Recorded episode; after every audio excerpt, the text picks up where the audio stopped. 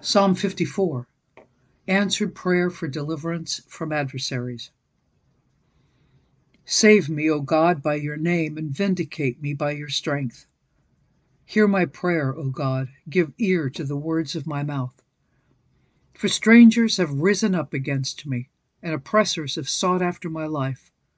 They have not set God before them. Behold, God is my helper. The Lord is with those who uphold my life. He will repay my enemies for their evil.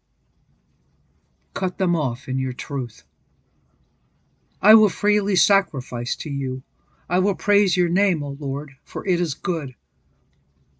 For he has delivered me out of all trouble, and my eye has seen its desire upon my enemies.